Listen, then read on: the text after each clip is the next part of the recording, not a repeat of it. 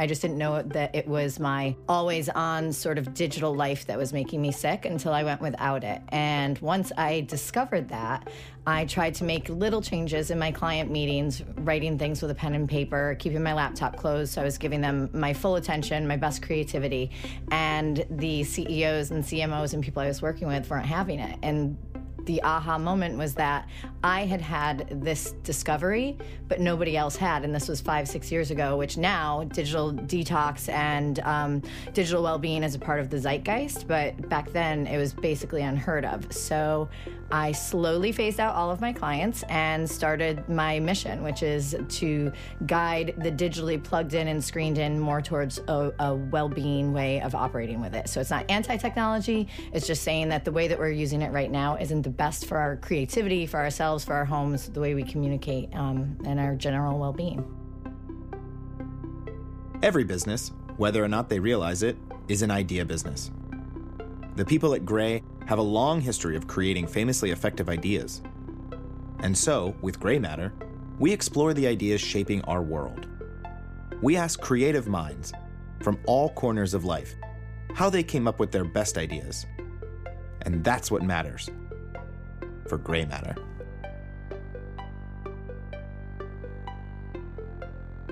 Hi, everyone. It's John Patroulis. I'm Worldwide Chief Creative Officer at Grey. Uh, for this episode of Grey Matter Podcast, we're going to have Dan Bennett, who's our Worldwide Chief Innovation Officer, interview Jess Davis, who's the founder of Folk Rebellion. Now, Folk Rebellion is the movement where Jess promotes slower living and the more mindful use of technology, which we could probably all use these days. As a formerly plugged in digital strategist and brand consultant, Jess's fast tech based career allowed her a unique perspective from the inside out. After over 10 years of helping clients find their digital voices, Jess looked up and realized she had, in fact, helped create a society that was less present or connected, and she decided to do something about it. So today we'll hear from Jess about how it was necessary for her to have the creative space in her mind and a physical space in nature to develop her idea that led to Folk Rebellion. This is Jess Davis. So let's go back to, or let's fast forward a bit back to this Folk Rebellion idea um, and the the uh, idea behind that.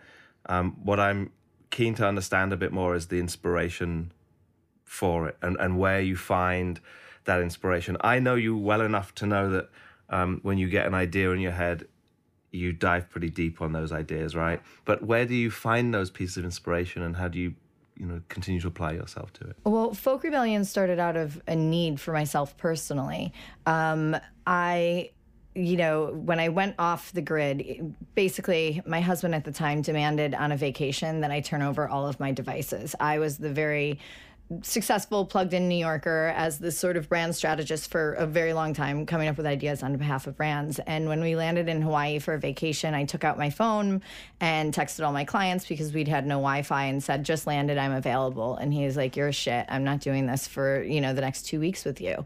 And so I turned off everything. I handed it to him. I put an out of office on that said, if you need to get a hold of me, you have to call Glenn. Okay. This was when. So you were well. This was when you were working brand side. Yes. So you were doing digital yeah, strategies. Exactly. And so this was 2014 or 13, yeah. something like that. And so what happened was eight days later, I had been seeing a bunch of doctors here in New York to try and figure out what was wrong with my brain. I had a general sense of like malaise, unwellness, um, m- severe memory loss, uh, disassociation, brain fog. No one could figure out what it was. And eight days later, which to me is so significant because the average American vacation is less yeah. than seven days, sure. right?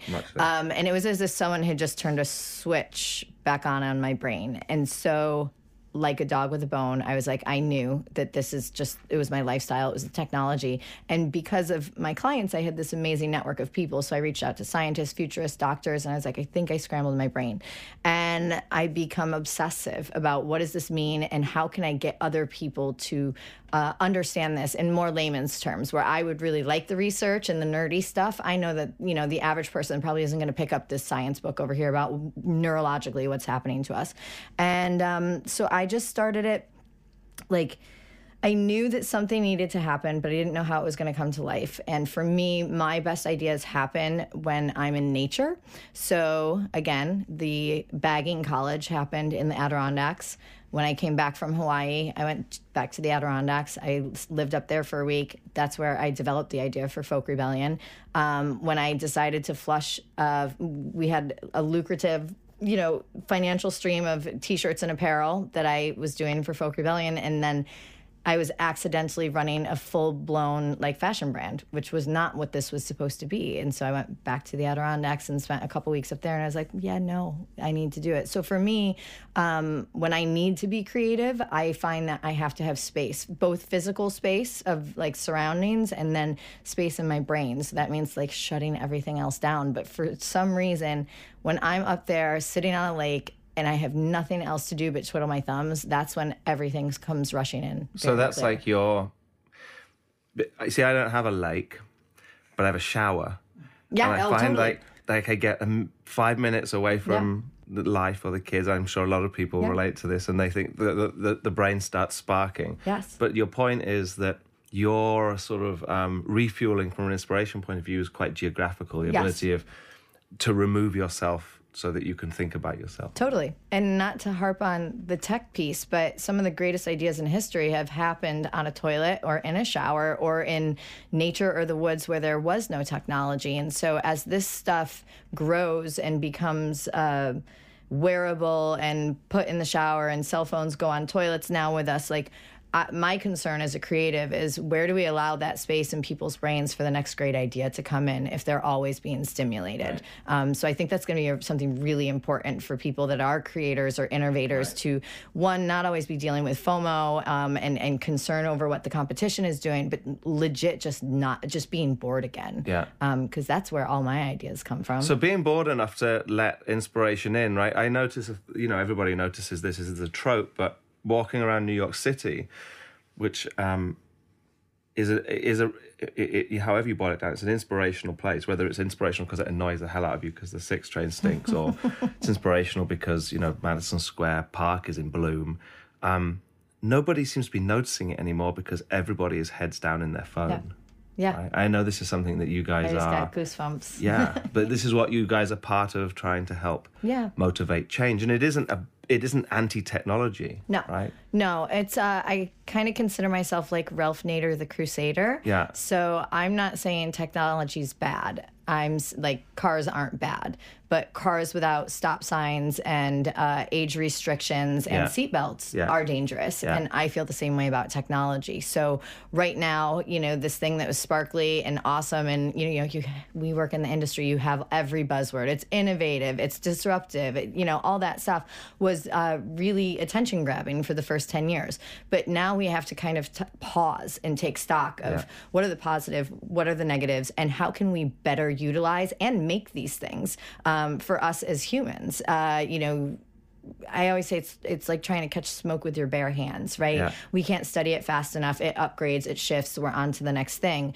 Um, even as a digital strategist, you know, I'm out of the game for a couple years. Technically, there's now 15 new platforms that for I sure. didn't ex- exist three years ago. So it's not really about the tech itself. It's about our behaviors in regards to it. So self-regulation and um, deciding what we want in our offices and in our homes. And because Yeah. once you decide that, it doesn't matter if we're talking about the original MySpace or we're talking about VR or AI. You've decided what works for you, works for your business, works, you know, for your family. Um, and so I'm trying to say, time out guys like everybody like pause look up and that's a whole nother conversation because a lot of people can't because this is forming addictions in ways that we can't possibly understand right now um, but take that stock and say do we need seatbelts do we need stop signs do the cars need to be made a certain way so that they're safe for the people that drive that are driving them and um, I didn't see anybody else out there talking about this six years ago. Now it's really nice that there's a lot of other people joining this conversation. Um, I'm not dealing with this stuff on a governmental level or a technology level. My sort of specialty is the user or the human Yeah, itself yeah. of making things um uh, understandable in layman's terms. What's some of the best advice you've got? Is there anything that you can that, that's memorable that you have sort of stuck with you? my friend uh, started a lifestyle brand who I actually thought of when I created Folk Rebellion 25 years ago, a little company you might have heard of called Life is Good, the Yes. t shirt apparel. I have. heard of that. And so we were riding in a cab, and he said to me, He's like, the only reason I'm successful is because I failed 80 times Yeah. and just kept failing. Yeah, I want to talk a bit about where you see you yourself, Folk Rebellion, your idea in, in five years. Yeah. Is that too far? We can do a year. We can do No, next no, week. no. I. I'm actually really clear on this right now because I've just done another full dismantling of everything and taking stock and pausing like right. So wait, stop. Okay. Do you have because what you tapped into there is much more interesting than my crappy question. Do you have to, with an idea like yours in particular, do you have to break it apart occasionally and clean it out and make sure it's Totally. fun? Totally. That's A interesting. hundred percent. I mean, there's so much minutia, right, in an idea or a concept or a business or an organization, and then there's other people that come in and they have their ideas and their thoughts, and then there's experts that you hire and they have their ideas and their thoughts, and you continue on, and next thing you know, it's a year or six months, and you're like, wait a minute, where did I start? And I mean, you see it when you come up with a concept and it gets watered down to like a, a drop of water when it was this big, you know, pool to Yeah. start. So you have to stop. You have to stop. You have to pause. And I love taking things apart and then putting them back together again. Okay, Jess, let's. Um, so we know how we got to here. We know how hard it is to get an idea to here. Let's let's talk a bit about um, who helped you get there. So, who were your some of your biggest uh, advocates initially? Um, There was a lot of people that were researching this and studying this at MIT, um, some colleges and universities that were really interested in the neuroscience and specifically through the lens of children. Um, their concern of, you know, adults they saw were getting very addicted very quickly. Like, what's it going to look like for a three year old who has no idea that this is all only 10 years old? Um, we're essentially running experiments on them. So, a lot of people in the academic world were very supportive. Um, the Generation Z or Generation X, sorry, was the most supportive. And the reason I thought it would be millennials because they were exhausted and wanting something different. But in actuality, it was people who had had a whole life before They, technology. They, have seen the before. They remember Yeah. and they're they miss it Yeah. and they're scared and they either have kids or are about to have kids and they don't want to leave the world this way. Um, they want them to have the childhood that they had. Right. They want them to learn all the things that they learned prior to the tech and letting the tech support it. Um, so those were the standouts. And then the CEO of the Wanderlust festivals, Yeah. um, they wandered into my beta test in Brooklyn, and he, you know, they were known for wellness, you know, food, uh, yoga, mindfulness, and you know, to talk about technology or digital back then was insane of bringing it into the wellness space. But he just got it and p- took me and put me right under his wing. And next thing I knew, know, is speaking at all of their festivals and running workshops, and they were featuring my writing on their website. So I was very lucky to have them. The idea of what else inspires you. So, sort of shows and podcasts or music or. Wh- Where do you where do you get the spark from in that regard? Yeah, um, I read a lot. I'm I'm definitely like an analog person. When I when I discovered I'd burned myself out, I had to fall back in love with the tactile and tangible. The experience that I get of reading a magazine or a book. I've got one in my bag right now and two magazines. Uh, entirely different than what I used to do, which was scroll past whatever came up on my phone. Um, so I read. You know, the Times, the Wall Street Journal. Um, I'm, I'm a voracious reader. I have probably six books I'm reading right now. I don't want to give away too much of your secret sauce, but give us one tip. What's the first? Like, if I've been, I know someone that's very addicted to their phone. Okay. Um, what's a good tip? Give us a tip. So you can't make it about them.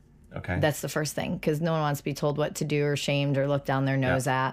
Um, so you have to make it about yourself or collectively, if it's an office or a family, um, and start with feelings and just say, I'm feeling ignored or I'm feeling like we haven't been spending enough time outside. I'm feeling like the team isn't connecting. Um, and really then collectively set up a fun sort of challenge. And that's the key in all of this is it has to be fun. You have to keep it light or people are just going to shut down and then decide what the challenge is going to be. Is it going to be you know boundaries at night or on certain days? Is it going to be no email for a week and see if you can take all of your um, work offline and via phone or in person? And then for me when you pull that technology away, a lot of people don't know what to do with their time anymore and they don't like that feeling of that that boredom in their brain. It's anxiety inducing uh, at this point. So you have to put something in its place. It can't be a vacuum and that's for me creative. So provide tools whether it's paper pens mm. painting uh, you've wanted to play, learn to play the ukulele but you never picked one up. Like what can you do in that extra hour you're going to get every day and try and make something? And the more you put people back in their bodies physically in the actual environment around them um, the less pull that those devices have i love it it's brilliant um, i also have an idea for you oh um, why don't we start a band called Nostalgic Dinosaur. right? I don't play any instruments. Totally. Okay. Um, but I'm a pretty good mover. Okay. I don't sing. I used to play the saxophone and I'm an amazing backup dancer. Okay, we'll make it work. Yeah, I think so. We'll start uh, with a YouTube channel. Well, yeah, that's everyone does it. Jess Davis, thank you. Thank you so much. All right, Dan, thanks for that. That was really good. Yeah, I enjoyed it. Uh, so I've, maybe we'll cover a couple things. So this is obviously this podcast is about ideas, and one of the things that I really liked that she was saying was, frankly, how obvious the idea is. Uh, and I mean that as a compliment that she was living in a world and her life experience was telling her something. And instead of ignoring that or accepting that as, well, this is everyone knows that, Right. because right. everyone knows that, that there's too much technology in yeah. our lives and we're making ourselves crazy. She grabbed the she grabbed that obvious point but made it her own. Yeah, it's um it's a it's a testament to her taking, as you said, um, almost a layup of an idea and really executing on it, and then taking the core nucleus of that idea, which is, uh, as Jess would admit, very straightforward in many ways. Yes. But off of that, firing out these wonderful little executions. Like, of course, one of the ways to bring the idea of being offline to life is a newspaper. Yeah, exactly. In a world where newspapers are dying, it makes perfect sense in that context. Exactly. That's also the value of a crystal clear idea. Really straight. idea yeah. is so clear that it you is. know what's right and you know what's wrong it's once, once you've landed that. And because of that, she's able to, as you can tell from the conversation, she lives it and, and breathes it because she knows very clearly what that true north is. Yes. I will you I mean, you know, something you hear me talk about a lot is it um, feels surpri- it is surprising but feels inevitable. Yes. It's one of those ideas. Yes. Uh, because once you hear it's like, yeah, of course. I know. Of course. And annoying. of course there's a business to build around yes. this. Yeah. Uh, but it's a sign of a great idea. And I think a lot of people there are a lot of great ideas that don't happen or aren't found because they're sitting in front of uh, they're sitting in front of you and you don't recognize because it feels so obvious that no, no there's an idea here that yeah. we could run at. Even those ideas that in hindsight seem obvious, as you can tell from Jess's perspective on this, you still need to fight for as well, right? You know, there's yes. still adversity and headwinds in those ideas, but the simplicity in many cases, I think, just helps that idea punch through every single time. So, what do you? Th- why do you think this idea has been successful? Yeah, I just think we've entered this period of time where just walking in here into the office today, for example, I must have bumped into three people, heads down in their phone, and I am often on the other end of that equation. Mm. Um, so we've hit a point in time where I think she recognizes the need for us to disconnect more so that we can connect more, which sounds cheesy, but I think it's really true. Yeah. Um, and I being involved in, if you like, you know, being in the innovation space day in and day out, you, you need that respite sometimes, and I think it's going to lead up. I think I think it itself will lead to opportunities for brands that we have yet to uncover. Frankly, yeah. How do people find out more about Folk Rebellion? Folk Rebellion are at Folk Rebellion on Instagram, and then ironically, Yes. And Jess would admit this. They also have uh, a web presence, um, but as she would say, you don't need to check on it all that often. Yeah, yeah. All right, that's great. Well, thanks. I, I really liked it and enjoyed such a such a cool idea and such a, a clear articulation of it. So Good. Yeah, it's great. Thank you. Thank you. Thanks, Dan, and thank you all for listening to Grey Matter. For more from founders, creators, and inventors and how they thought up their best ideas, be sure to subscribe to Grey Matter on Apple Podcasts. Spotify, or wherever you listen to podcasts. Rate and review and tell your friends too. Follow Grey's social pages for more information about Grey and new upcoming podcast episodes. And in the words of Jess, take it easy and offline.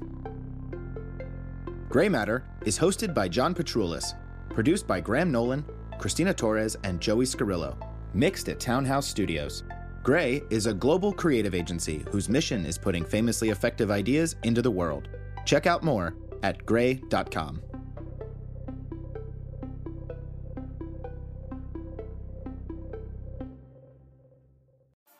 Hey, Amanda Davis here to tell you about the hashtag Five Things podcast from Grey, your source each week for the latest updates in news and social media. For 30 minutes, we dive deep into the headlines from the social channels that you use the most Facebook, Twitter, TikTok, and more. Search your podcast apps with the hashtag, the number five things, hashtag five things, powered by Grey.